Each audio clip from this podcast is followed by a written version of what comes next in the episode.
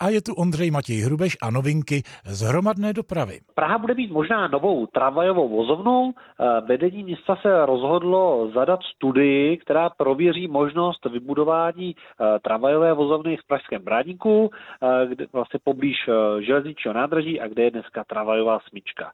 Důvod je jednoduchý. Eh, dopravní podnik eh, nemá dostatečný počet eh, vozoven, respektive kolejí, které by byly kryté a kde by mohl dopravní podnik deponovat tramvaje. V současné době některé tramvaje musí stát i přes noc zvenku, protože dopravní podnik před třemi lety zboural vozovnu v Hloubětině, tam se bude stavět nová vozovna, ale i přesto zkrátka ta deponovací kapacita je malá, takže je běžné, že i v současných vozovnách, které jsou, tak tramvaje stojí třeba na dvorech a to jak provozní vozy, tak i třeba retrovozy, kterým nesvědčí, když na ně eh, svítí sluníčko, prší, fouká vítr nebo padá sníh.